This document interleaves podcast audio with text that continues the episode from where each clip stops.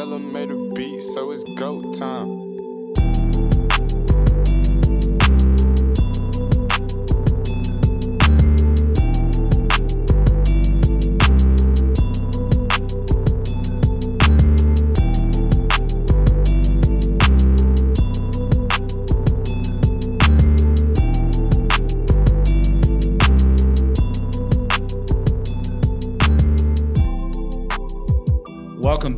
Everybody, to another edition of the Core 4 Podcast, a podcast on the Grizzly Bear Blues Podcast Network, which you can find on Spotify, Apple Podcasts, Google Podcasts, Stitcher, Megaphone, iHeartRadio, or wherever you listen to your podcast.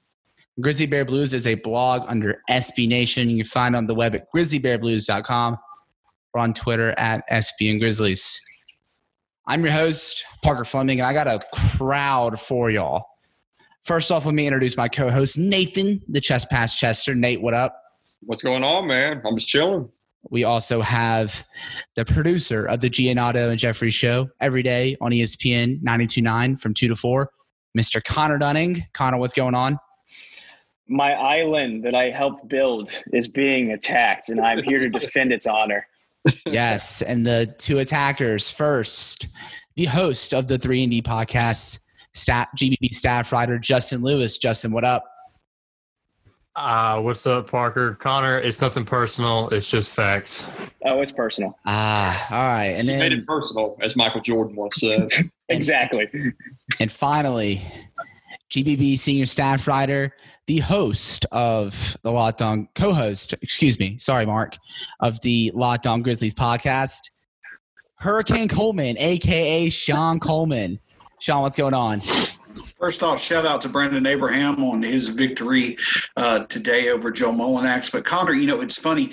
I, I'm going to say I admire you. I find it your efforts admirable because here in a bit, all you're going to be defending is a pile of ashes after the island is burned to a crisp. so good luck with that, buddy. Let me But thank you for having me. The Let's- hubris on these hubris on these two coming into this is it's uh it's ridiculous, man. Who says hubris? Nobody uses hubris. Someone anymore. that's about to win a damn debate. Sean, I would pick you to say hubris. Justin, Yeah, you don't yeah, have to I- lean four inches from the mic, you boomer. Okay, it's If you if you would have said hubris, I thought it would have been a dip that you put chips in or something. But I know that's hummus instead. So whatever. oh my god, You're this is gonna be so easy. nonsense, You're not This is gonna be so easy. Yes, so my island, the island, Parker Fleming, Connor Dunning, and plenty of others in Grizzlies Twitter built. Nathan Chester, excuse me, as well. Dillon Brooks Island, it is under attack. Everybody knows my thoughts about Dillon Brooks. I wrote a six part series on him. It's literally the constitution of Dillon Brooks Island. And as he proved this year, he's a good basketball player and he can contribute to a playoff level team. But I have attackers. We have Sean Coleman, who I think he's just insisting on trading everybody on the Grizzlies roster that's not named Jaren Jackson Jr. or Ja Morant. Just basically saying he's out there as a trade asset and is not a starter level shooting guard.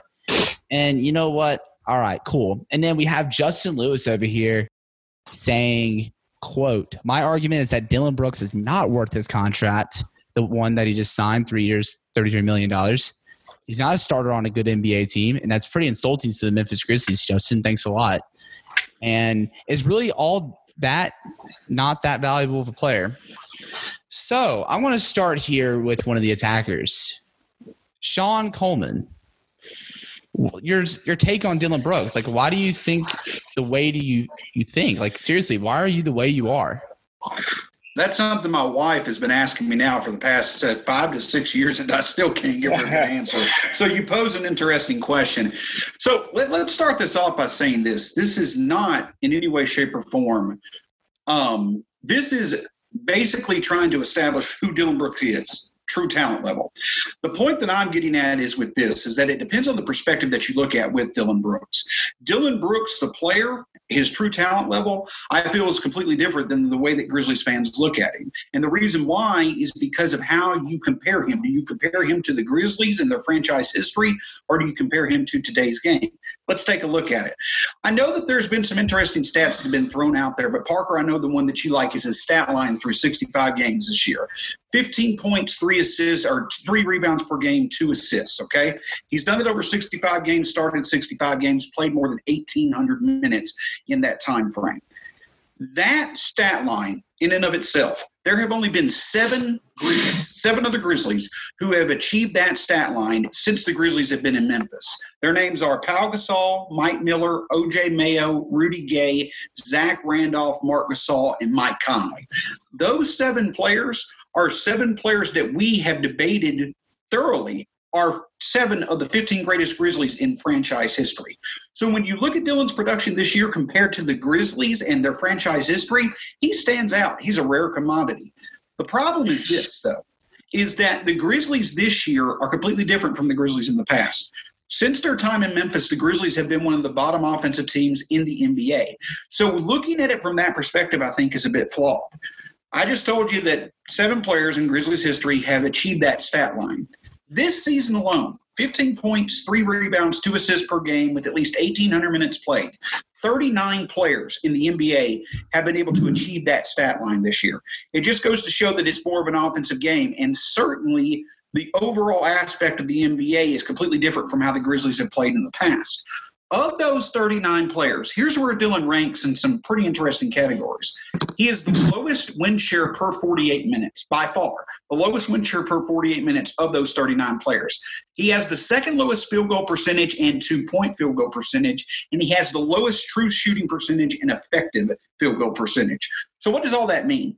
It means this Dillon Brooks, the, the opinion or the perspective that Dillon Brooks is a good player, I think more has to do with him being a product of his environment, a product of the first season in which the Grizzlies have really focused on offense. The quantity is there because they're playing at a faster pace than anybody has played before in Grizzlies history, and the quantity is there. Dillon Brooks is a quantity producer. He's a volume shooter. But when he gets those opportunities, while compared to Grizzlies past, he does well. Compared to today's game, he's not that good at all. He's very ineffective. The quantity's there, the quality's not. And that's why I think that his true talent is far less than what people perceive him as being a product of his environment. I want to take it to Nate. Nate, do you have anything to say towards Sean's comments? Do you think that it's too harsh to just say, oh, the Grizzlies less than ideal history shouldn't skew our opinion of Dillon Brooks?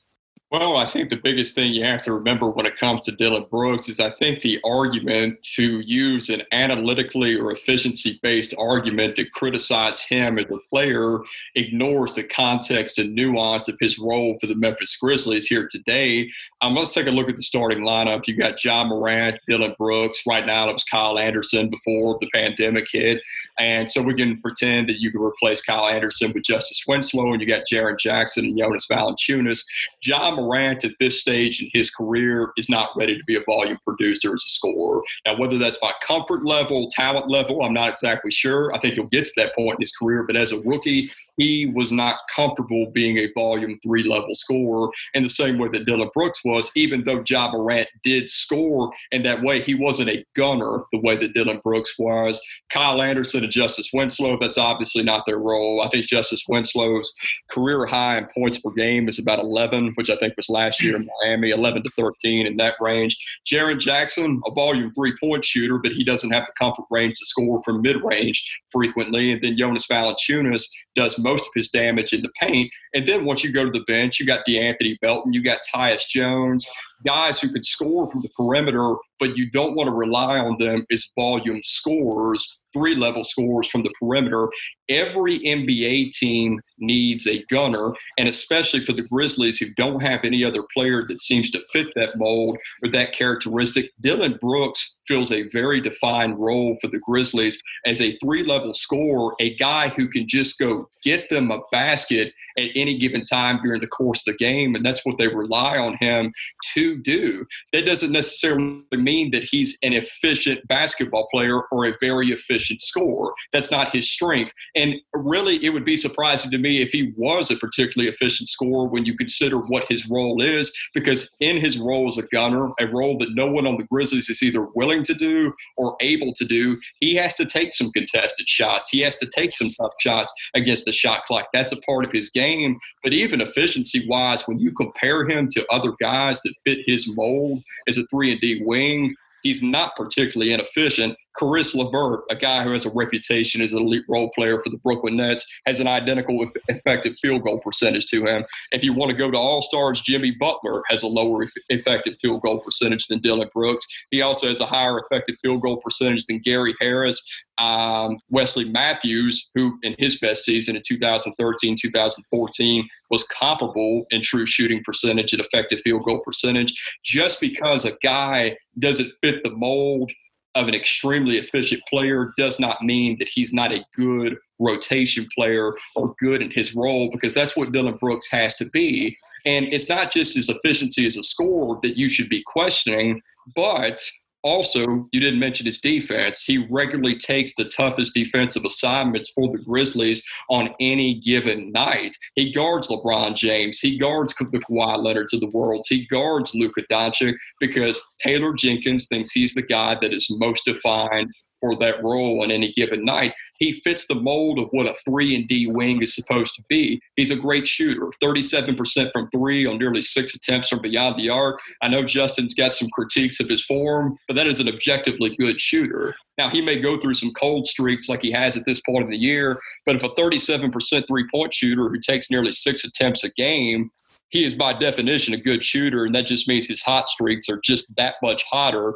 compared to his cold streaks. So he is a good volume three point shooter. He's an effective scorer from all three levels on the court. You need a three level scorer, and he's an effective uh, defender who regularly takes the other team's toughest defensive assignments. Three and D players, especially those who thrive as volume scorers from all three levels, they don't just grow on trees. And I'm not trying to argue with you that he was necessarily better than OJ Mayo or Rudy Gay compared to Grizzlies past, because I don't think he's quite as good as either of those guys were at their peak as Grizzlies. But he does fill a very defined role for this Grizzlies team, and he's been very pivotal to their success this year. He has won them games this year through his shot making. He has kept them in games through his shot making and the other areas of skill that he brings to the court he is a good rotation player, and frank and frankly, he compares favorably to a lot of guys who hold the reputation as elite role players in the NBA. Okay, and then one of our other attackers, somebody who Nate actually kind of went at here, Justin. So, are you really critiquing an NBA player's jump shot when we've seen examples of players with poor shooting forms that have success hitting shots? Uh, yes, I am. Um, now, obviously, there's some guys in the NBA that have had some very awkward shots and forms of, of getting to that release point that have been very successful. Um, Nate brought up Reggie Miller um, earlier in the discussions with all this, but I would argue that Reggie Miller's release is significantly better um, than his form suggests. Um, Dillon Brooks, as I said in the past, and I told you I wasn't going to bring up the, his shooting form, but Nate brought it up first, so I'll address it. Um, he is like, um, he releases at a nine to 10 o'clock on his follow through, and he's only a couple degrees to the right of what Joakim Noah's um, release point is on his shot.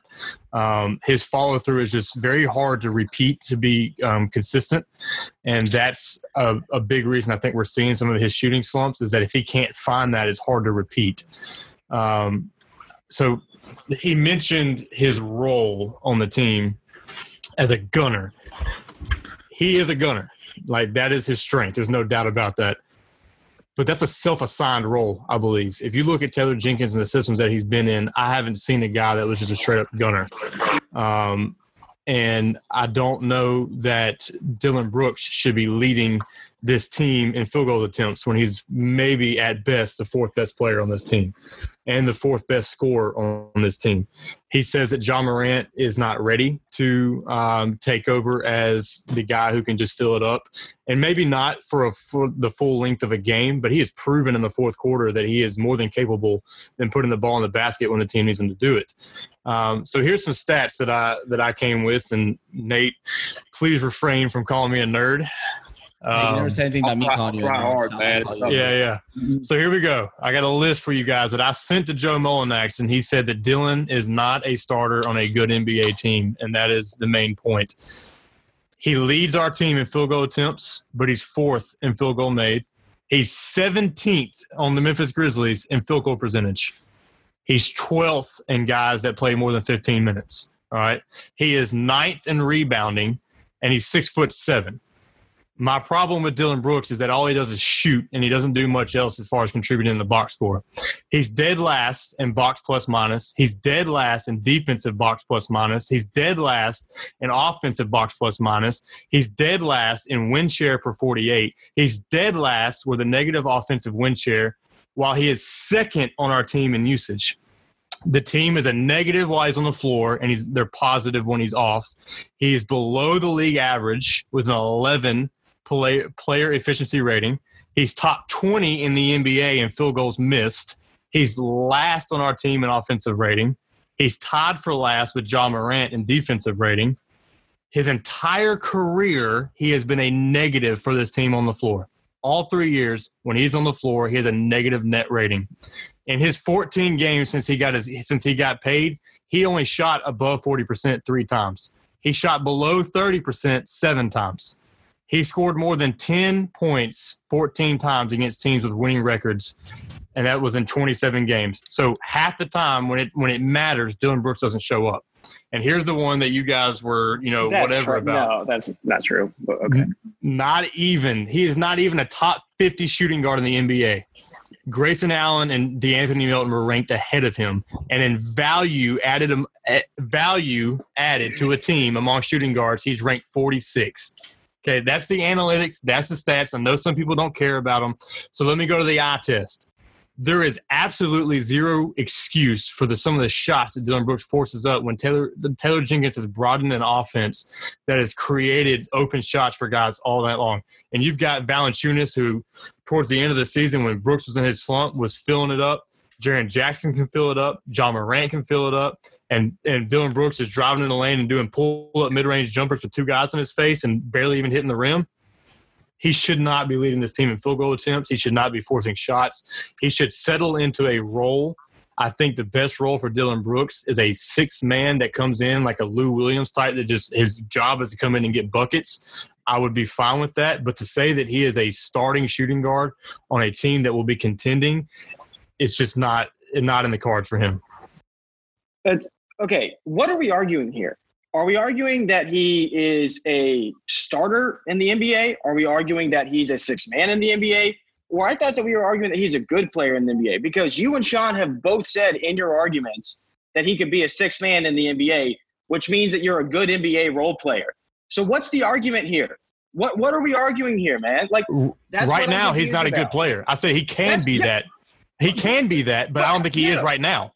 which is completely wrong. You just gave us an entire stats dump without any context, with no nuance to it. You're completely ignoring the fact that, like Nate said, Dillon Brooks is guarding the hardest defensive assignment every single night for the Memphis Grizzlies on the wing because his starting point guard is a rookie who can't defend many players. He has difficulty with bigger guys. So Dillon Brooks is going on them. So when you want to bring up all these defensive stats with like like defensive rating, defensive win share, you're not taking into account the fact that he's going up against the hardest guy.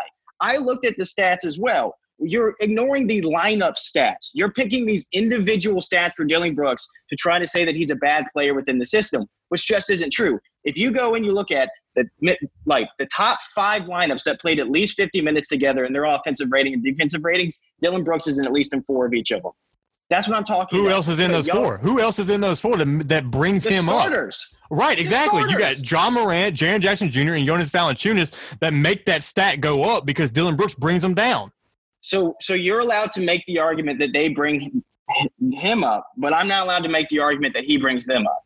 No, you can make that argument. I'm just saying that if you're going to use okay, that, but if you're gonna if you're gonna make a rebuttal, I need something to back it up. You can't just say it because it's just hearsay. That's just an opinion. I have the stats. You can go look at the lineups. You can go look when he's in the game with certain players. He makes them better.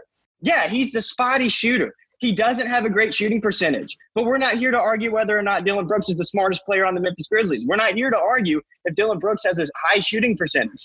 We're here to argue if Dillon Brooks is a good basketball player in the NBA. And that's unequivocally a yes. He has barely played two seasons in the NBA, and he is winning games for the Memphis Grizzlies. He has won them many games. And you can talk about his stats after he got his contract, but we all know that he got it in the middle of one of his biggest slumps of the season. Let's go back and we look at the entire month before that when he was scoring damn near 20 points per game and the Grizzlies were going on a huge run. I mean, you can look at the stats. I had the stats here. Dillon Brooks, when he scores 20 points per game, the Grizzlies have 18 or 19 wins and like four losses. That tells you right there that Dillon Brooks being a gunner is what Dillon is what Jenkins wants in his system. If he did want Dillon Brooks to be his gunner, Dillon Brooks wouldn't have, have the highest field goals uh, field goal attempts on the game, and he wouldn't be the player that we go to in late game situations. Uh, Nate was 100% right. Ja Morant is not ready to be the number one scorer on this team. He's not. He is going to get there eventually. So Dillon Brooks is there to take some of that pressure off of him because we don't want Ja going balls to the wall for the entire game and trying to score every single possession. So having Dillon Brooks there not only allows Ja to have a release valve if he gets stuck in a situation he needs to get it to a score. A lot of his late game clock situations are because his rookie teammates got in a situation where they had to take a late game shot clock shot. And that's Dillon Brooks because he's always got the ball in his hands around the perimeter because Ja likes to drive and he likes to kick. And who's he going to kick it out to? Dillon Brooks sitting there. And guess what? He hit like 36% of them. That's great. You want that for a three point shooter. We're judging a guy that has barely played two seasons in the NBA. I don't understand why we're acting like he's not a good NBA player. All the stats are there. I mean, we all have eyeballs. You can dump you can dump all these analytics and advanced stats on me without any context to them, and I'm going to rip them apart because I watch every single game. Also, Dillon Brooks is a dog. You need him on the court. You need that mentality on the court. He went at Andre Iguodala. He took le- leadership of this team. I mean, he's been here the longest of any Memphis Grizzlies player, and it seems like he takes with it with pride. This he wants to build a culture here, and he's going to be an important part of it. It just it makes absolutely no sense to try to argue that he's not a good NBA player when he's on a when he's a starter on a playoff team. He's a starter on a playoff team. So uh, you can you can you can dump stats on me all day, but if you leave out context, I'm not going to listen to them. Especially when you give me all these defensive stats without acknowledging the fact that he's taking the hardest defensive assignment every single night, so his rookie point guard can thrive on the offensive end. Let's talk about context, Connor. You bring up a lot of good points. You bring up the point that, yes, he does have value now and on this Grizzlies team. But let's stick with context. The context is, is that Dillon wasn't picked out of a group of five players who could do what he could do. The fact is, if the Grizzlies had five players who could do what he do, Dillon probably wouldn't be the best of them. He's a replaceable talent in terms of being a starter on this team. That's the big point that's being forgotten. But that's not what we're arguing, Sean. We're not arguing. That's that. what we are That's arguing. not what we're. That's what no, needs- no, it's not. Connor, that's what Connor, needs to be him have it. understood. I'll, I'll take it. That's what needs to be We're not understood. He's arguing that. That's- overextended as a starter. He's absolutely overextended as a starter. But that Just okay, because that's not the can Say conversation. that he's a good sixth man. You have a lot of players who make good sixth men who are not who are good at shooting the ball. They're quantity shooters. Nobody is denying that he is a volume and a quantity shooter. But is he overextended as a starter? Yes. Was he the only guy who really fit the role as a shooter? Yes. If you want to go back and look at what he does, uh, Nathan brought up the point about him being a three point shooter. Dillon is a decent three point shooter. He's the best and probably most consistent three point shooter on the Grizzlies. He averages two threes made per game and he shoots five threes per game. There's only been five other Grizzlies who have done that since the Grizzlies have been in Memphis. A couple of those guys, Mike Miller, Mike Conley, Jaren Jackson Jr., and Tyreke Evans. We're talking about four all star talents right there. Either in the past they were at that level or they will be at that level in the future. The fifth guy, Troy Daniels, 2016 2017 season. You want to know the guy that is better in effective field goal percentage, true shooting percentage, ring shares per 48, and also in terms of shooting in general? It was Troy Daniels. He played 1,100 minutes. that Again, season. that doesn't matter. It, you're you're you're acting. it absolutely matters. That does It not matter. No, to it doesn't. A player. Yes, it does. The point is, season. is that It's not the comparison for a player that is a major part of a playoff team. What are we doing? here? Okay, let's look at the playoffs. The Grizzlies are in their playoff position because they have over they have done well. They have overcome expectations. But if Zion Williamson plays the whole season, are the Grizzlies in the playoffs? Probably not. Are the Portland Trailblazers, if they had their injuries that they experienced, are the Grizzlies in the playoffs? Probably not. They're the still do the Grizzlies have a better under 500 team. hurt? Playing one of the easiest schedules in the We can do this NBA. all day. Sean, If Dillon Brooks compares fav- the most favorably to Troy Daniels, it shows that his No, role you're no, you're you're making him 20 minute compare per game guys player to is Troy so Daniels. bad. You're making him. Come on, guys. All right, Go so look, go look at the production. Daniels. Get don't Go out know. look at the production. I, I held You're, but you're leaving out all the thought I context. Did Troy Daniels play defense against LeBron James? Yes, every he played game? defense, and, No. and his defense was comparable with Dillon Brooks. No, it wasn't. No, Just no, because you put him on the Go best player doesn't, and the Grizzlies are one of the find- worst defensive teams in the league. Go When they became one of the best defensive against some of teams the in the league, it was when Come DeAnthony on, Melton took man. on a big That's all. your That's role. All. Yeah, Did we just take context and just Come on. all over it? Troy Daniels couldn't shoot. Or, I mean, excuse me, Troy Daniels defend, couldn't yeah. dribble. He couldn't stay on the Troy floor. Daniels couldn't score from all three levels on the court. And Sean, like one of the biggest tenets of your argument revolves around the fact that Dillon Brooks' production is replaceable. And here's something for you right here. Here's the list of all the players in the NBA who average 15 points a game, three rebounds, and two assists like Dillon Brooks does, while shooting 35% from three. There's 17 names on this list. Kawhi Leonard, Jayson Tatum, Paul George, Jaylen Brown, Caris LeVert, Pascal Siakam, Brandon Ingram, Khris Middleton, Dillon Brooks, Tobias Harris, Gordon Hayward, Zion Williamson, Danilo Gallinari, Lamarcus Aldridge, Kevin Love, and Bojan Bogdanovic. You know what? There's your context. Yeah, Thank you. That's not context. That is cherry That's comparable stats players. for you. That's There's one outlier. There are 16 those comparable the players there. that One outlier. similar is the Dillon roles. Brooks. outlier out of that. So- You oh. chose the outlier. Hey, Troy Sean, Daniels is an outlier, bro. Sean, if I add Troy Daniels is not an outlier. Go look at the Yes. stats. Sean, if I add he in, isn't even in the NBA right now. if I add in Exactly. That's my point. That's the point right there. Oh if Troy God. Daniels was more valuable overall than Parker Fleming, and he's not even in the NBA, or excuse me, than Dillon Brooks, and he's not even in the NBA He right now, though. that's no. how easy you can find Dillon Brooks' production to- elsewhere. To make the comment that, that he is more valuable than Dillon Brooks is absolutely asinine. I'm not saying he's more right valuable now. than Dillon Brooks. I just said that. stats are comparable. and in the 2016 Oh my 2017 season, he was better per game than Dillon Brooks.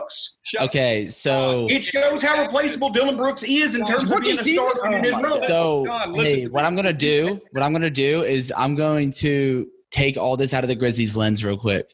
Take out the Grizzlies lens because you know what? I didn't. I, I thought the Troy Daniels thing was interesting, but they're two totally different players. Dillon Brooks is more of a three and D guy. Dil- Troy Daniels is a three guy. That's it. So I looked up some of the players.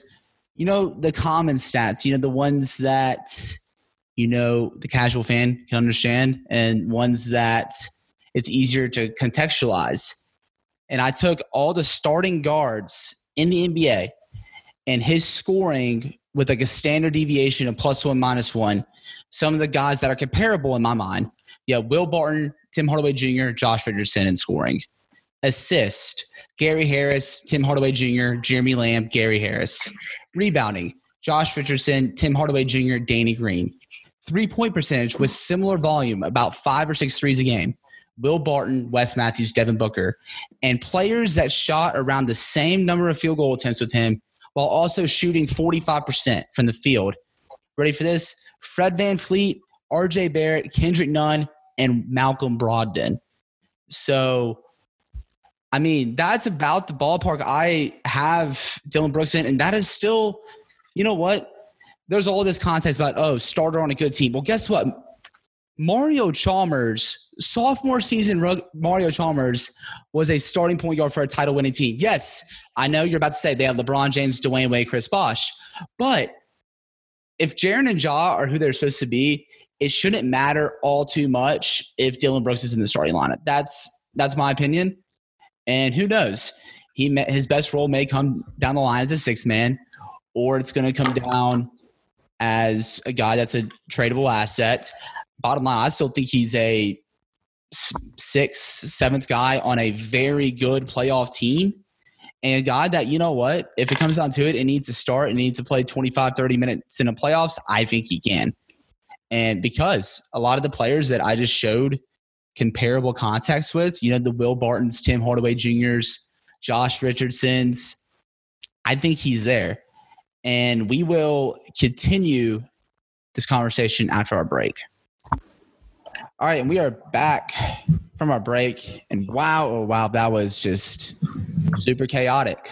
And that honestly, I got a lot of Stephen A. Smith, Max Kellerman vibes over here. And so I'm just going to close the show with some rapid fire questions, some closing remarks from both my wonderful cabinet of Dillon Brooks Island, as well as the people looking to terrorize Dillon Brooks Island. And I'm going to start with Sean. So, Sean, objectively speaking, what have you been? What did? What are your thoughts on Dillon Brooks's performance this season? Dillon Brooks' performance this season has been very nice to see.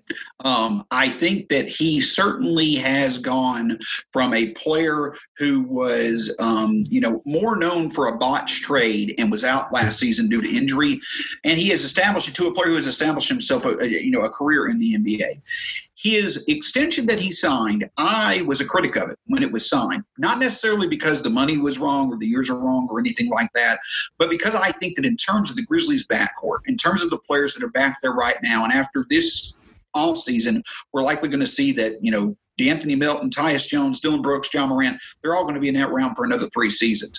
He's easily the most replaceable talent in that backcourt in terms of what he offers. And the other big thing about it is, is that he is a guy who plays a significant role on this team, but that's for now. And we see the results. They are a playoff team, but they're still an under 500 playoff team who have had a lot of things outside of their control fall in their favor. Does he fit that role going forward?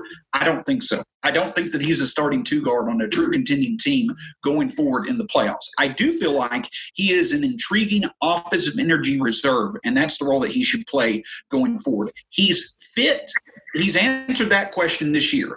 The two questions that have been answered does he have a role on this Grizzlies team? Yes. Is it as a significant contributor as a starter? No. It's as a reserve who can offer good shooting and is a good complementary piece in the backcourt with Tyus Jones coming off the bench in the Grizzlies' second unit. All right, and then Connor, yesterday's GBB Live question of the day is which player is the most important to the Grizzlies going forward? Anthony Melton, Grayson Allen, John Konchar, Dillon Brooks.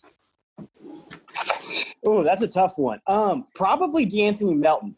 But that's just because De'Anthony Melton, he is with that trio of Brandon Clarke and Tyus Jones, and he provides so much stability not only on the defensive end, but also on the offensive end. And he can take play playmaking responsibility off of a guy like Ja Morant. But that doesn't necessarily mean that Dillon Brooks is a bad player because, again, when I agreed to come on here, it was we were arguing is, is Dillon Brooks a good basketball player? And uh, everyone seems to be agreeing that he is a good basketball player. I have said on podcasts in the past that I think that at some point Dillon Brooks could become the Memphis Grizzlies six man six man.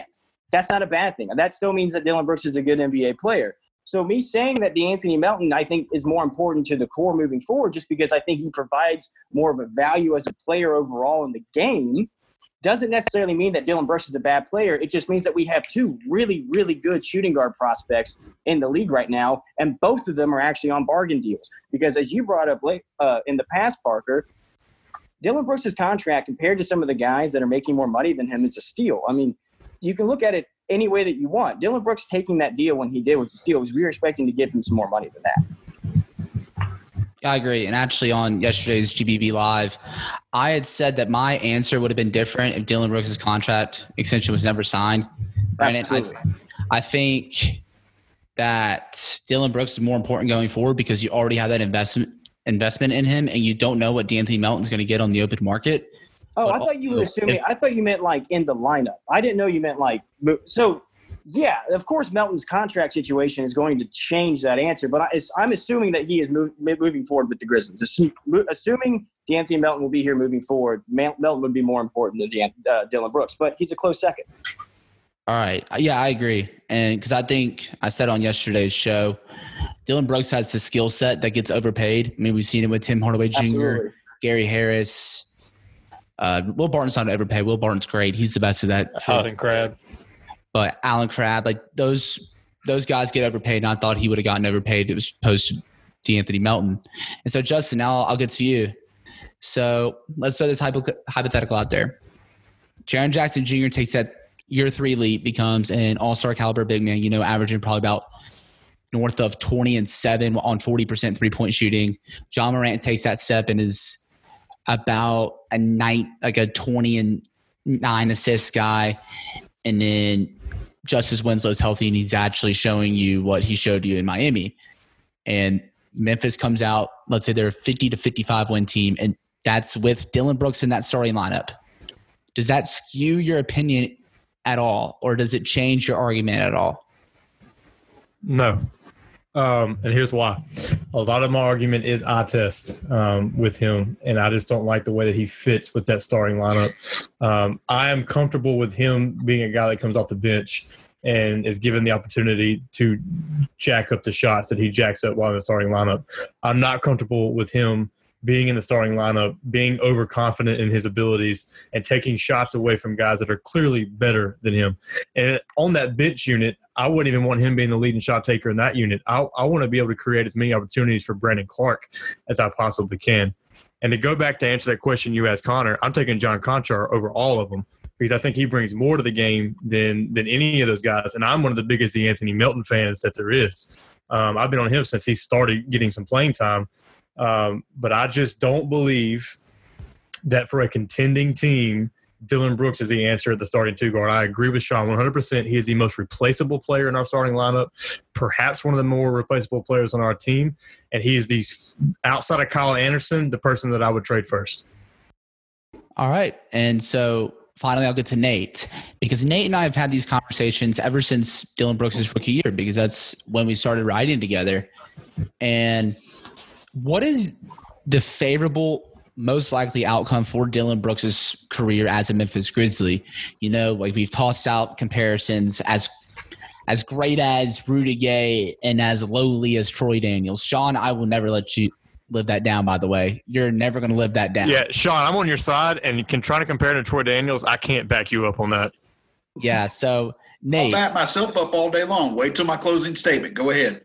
So, Nate, what's the ideal favorable outcome for Dillon Brooks? Well, before I say anything, Sean, to be or Justin, to be fair, I think Sean could point out that you just said that your argument was based on eye text when you gave a stat dump as your first part of your argument. So that would seem to be a little iffy right then and there. But overall, I think he stays where he's at. He stays as a starting shooting guard as the Grizzlies grow into a title contending team. And overall, the most frustrating thing about this debate is that it's entirely too vague and ambiguous for me. Um, what is the context to what we are talking about when we talk about a title contending team? Danny Green, in the last six to seven years, a player that Dillon Brooks is arguably better than at his peak. Now, that's a separate discussion entirely, but he's comparable and an overall more productive player than Danny Green ever was. Danny Green won two championships as a starting shooting guard with two different teams because he played with Tony Parker, Tim Duncan, and Kawhi Leonard, among others, in San Antonio. And then he played with Ka- Kawhi Leonard, basically playing like 1998 Michael Jordan in the playoffs last year. Context matters with everything. I think Dillon Brooks, right now in the current iteration and version of what he is, who again, there are only 17 other players in the NBA who you can find who have his counting stats. If I were to add his steals, 0.9 steals per game, there are only eight other players in the NBA who have his counting stats. There's a future I can see right now where he in his current iteration is the starting shooting guard of a title contending team for the Grizzlies. Because what do Jaren Jackson and Ja Morant look in this iteration of a title contending team? If Jaren Jackson morphs into an Anthony Davis caliber player, which I don't think he will, but even if he does, and he's averaging 25 five and eight, three blocks while shooting 40% from three, and Ja Morant turns into a perennial MVP candidate, you could have Dillon Brooks right now in his current iteration in the starting lineup, and you could be a title contender. But that's not talking about Dillon Brooks. That's talking about the other two guys. Like that's not the argument. And the thing that I'll say is this: is that what you can do, the way that you can compare Dillon Brooks to Danny Green to make them comparable, you could do the same thing comparing him to Troy Daniels. I think that both of those are as big of a stretch as you possibly can all day long. All right, so I'll put it. I'll put it this way. I'll put it this way, and then I'll hush. My my usage of Troy Daniels in this situation is simply this: Is Dillon Brooks a better player, player than Troy Daniels? Yes. That was never my intent to say that that's not the case. My comparison to Troy Daniels is simply this: If the offensive value that Dillon Brooks is offering is comparable to what Troy Daniels offered, it's great that Dillon is a better defensive player. However, it doesn't change the fact that in terms of his best usage, it's that 17 to 20 point or 20 minute uh, a night role in which he comes off the bench, defends the best player on the other team's second unit, and is the main shooter on the second unit. That's the reason why I compare him to Troy Daniels. All day long, Dillon Brooks is best as a reserve. You need to limit his ability to be able to take shots because he doesn't need to take over the game. He doesn't have that capability. Yes, he's won us some games this year. He also has disappeared in big moments this year as well. So at the end of the day, all day long, Dillon Brooks, I think we can agree, as a role player has value, but that value is best off the bench. And I think that he could be easily just as much of a trade piece as a sixth man for the Grizzlies in the future. All right, so we're about close to the wrapping up point. Sean gave his closing remarks. Rapid fire closing remarks. Nate, go ahead. Yeah, I just don't know really what more there is to say about Dillon Brooks at this point. I think the frustrating thing for me about this debate has been that it's far too vague, it's far too ambiguous. Um, to be able to talk about whether Dillon Brooks can be a starting caliber player for a championship contending team, I need to know what the rest of the lineup looks like because Dillon Brooks can't be the best player on a title team or the second best player or probably even the third best player. But with a guy who has his skill set, a volume three point shooter who shoots 37% from three, can score from all three levels on the court, and provides excellent defense and guards the other team's best player night in and night out, can that guy be the fourth best player on a championship contending team? Of course he can. And the fourth best player is usually a star starter, a guy who's in the starting lineup. And I definitely think Dillon Brooks can be that. You think about his counting stats, how really it's only in the neighborhood of 17 other players in the league who have put up the numbers that he has this year. His skill set is a premium, and you have to look at him and his game in the context of what he is for the Memphis Grizzlies. He is the most aggressive scorer because he is currently the only one who is capable of being that aggressive scorer on a night in and night out basis. Dillon Brooks is going to be a part of this team for many years to come, I think. Could he possibly be moved in the future as a trade chip for a more valuable piece? Sure. Um, next year, the Grizzlies could use their trade chips to move up and draft a player like Jalen Green, who could end up becoming an all star caliber starting shooting guard of the future. They could also pull their trade chips to trade for Bradley Beal or Devin Booker. Those are potential options for how they can upgrade that position in the future. But as for right now, Dillon Brooks is a borderline elite role player. He's a 3 and D player who can score from all three levels on the court, and right now he is the ideal fit next to Ja Morant. He is a very good NBA player and he will be one for years to come. And he very well could be a very good one for the Grizzlies on hopefully a championship contending team here in the next 5 years. So for Dillon Brooks to to have a role as a as a contender going forward, uh, I just your comparison is, is Danny Green and, his his roles that he's had. But the thing about Danny Green is that he never led his team in shooting, and so for Dillon Brooks to be a, a starting guard in this in this theory um, as a um, shooting guard uh, for a, for a contender, he his role has to decrease. Um, he can't be the guy leading the team in shooting. Um, there are, there are four to five guys on this team that are significantly more talented than he is. I'm not going to argue that he doesn't play hard, and that he he has this dog mentality in him, and and that kind of attitude is needed on the team. But that doesn't make him a good basketball player. Um, so for Dillon Brooks as a as a player right now is what we're talking about. The question wasn't what's he going to be in the future. Like right now, I don't think he's a good basketball player. He's highly inefficient. The team is worse when he's on the floor, and the future going forward, there are there are players on the roster that play his position that are going to be more beneficial to this team. Uh, test stats they all say it and we want to talk about the the stat dump that i did with the individual stats um, you want to bring in lineups and say um, it, the context matters and the nuance matters. And uh, connor wants to argue that there's you know there he he makes Ja, Jaren, and Jonas a, a, a, better lineup, but how can you prove that with with just those raw numbers? You you can't with a five man lineup tool. Um, I would argue that Jaren and Jonas and Ja make Dillon significantly look better in his stats. Imagine, and here's the thing: think about Dillon Brooks as Tyreke Evans. He's been on bad teams the last couple of years, and he puts up numbers. Who cares? I don't think he is going to be somebody that is a productive winner like Danny Green. I think he's more of a Tyreke Evans that can only produce when it, when the games don't matter. Um, he's disappeared this year uh, in the big games. Just look at those stats because those don't lie. So Dillon Brooks, right now, as he is, is not a good basketball player, is not somebody that I'd want as my six man. Could he be a six man one year? Sure. But he certainly will not be a starting shooting guard on a championship contender. And I will live and die with that. And maybe in a year we'll come back and I get to say to you guys, hey, I was wrong. But I guarantee in a year, one of you at least will flip and see that this contract was not worth it and he's not that good of a basketball player this entire debate was pretty confusing to me because I was told that we were arguing whether or not Dillon Brooks was a good basketball player or not. And Sean's argument and Justin's argument ended up being that Dillon Brooks is a good enough NBA player to be a sixth or seventh man on the team. So what are we arguing here? Why are we picking apart a player who has barely played two seasons of the NBA? Why are we picking apart a player who has been asked to guard the best offensive player on the other team every single night so that some of his younger teammates can develop over, over time?